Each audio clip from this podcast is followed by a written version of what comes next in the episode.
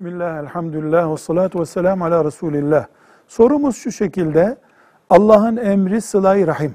Buna iman ediyoruz. Sıla-i rahim büyük bir ibadet, terkinde büyük sorun var. Allah'ın rızasına aykırılık var. Peki kaç kerede sıla-i rahim oluşuyor? Cevap, sıla-i rahim namazın rekatları gibi, işte dört rekat öğle namazı der gibi, dört kere yılda yapıldığında uygun olur, kabul olur şeklinde bir kural yok. Çünkü sıla-i rahim kilometre ile ölçülen, defa ile ölçülen, kilogramla tartılan bir iş değildir. Zekat gibi yüzde iki buçuk filan bir ölçüsü yoktur.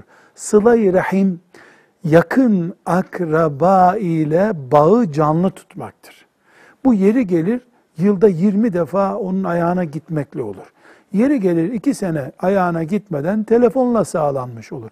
Önemli olan mesela hala ve yeğen ilişkisi üzerinden alalım. Halanın yeğeni kendisinden sorulduğunda Allah razı olsun, Allah ona ömürler versin, iyi bir yeğendir demesini sağlamaktır. Bu telefonla da sağlanabilir. Ayağına gitmeden sağlanamaz.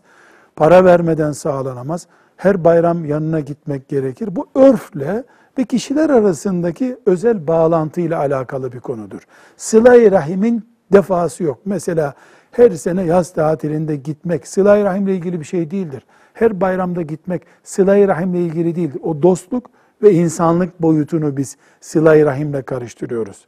Sıla-i rahim yokluğunda Allah'ın rızasının kaybolduğu bir değerdir.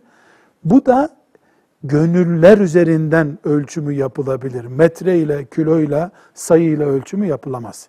Velhamdülillahi Rabbil Alemin.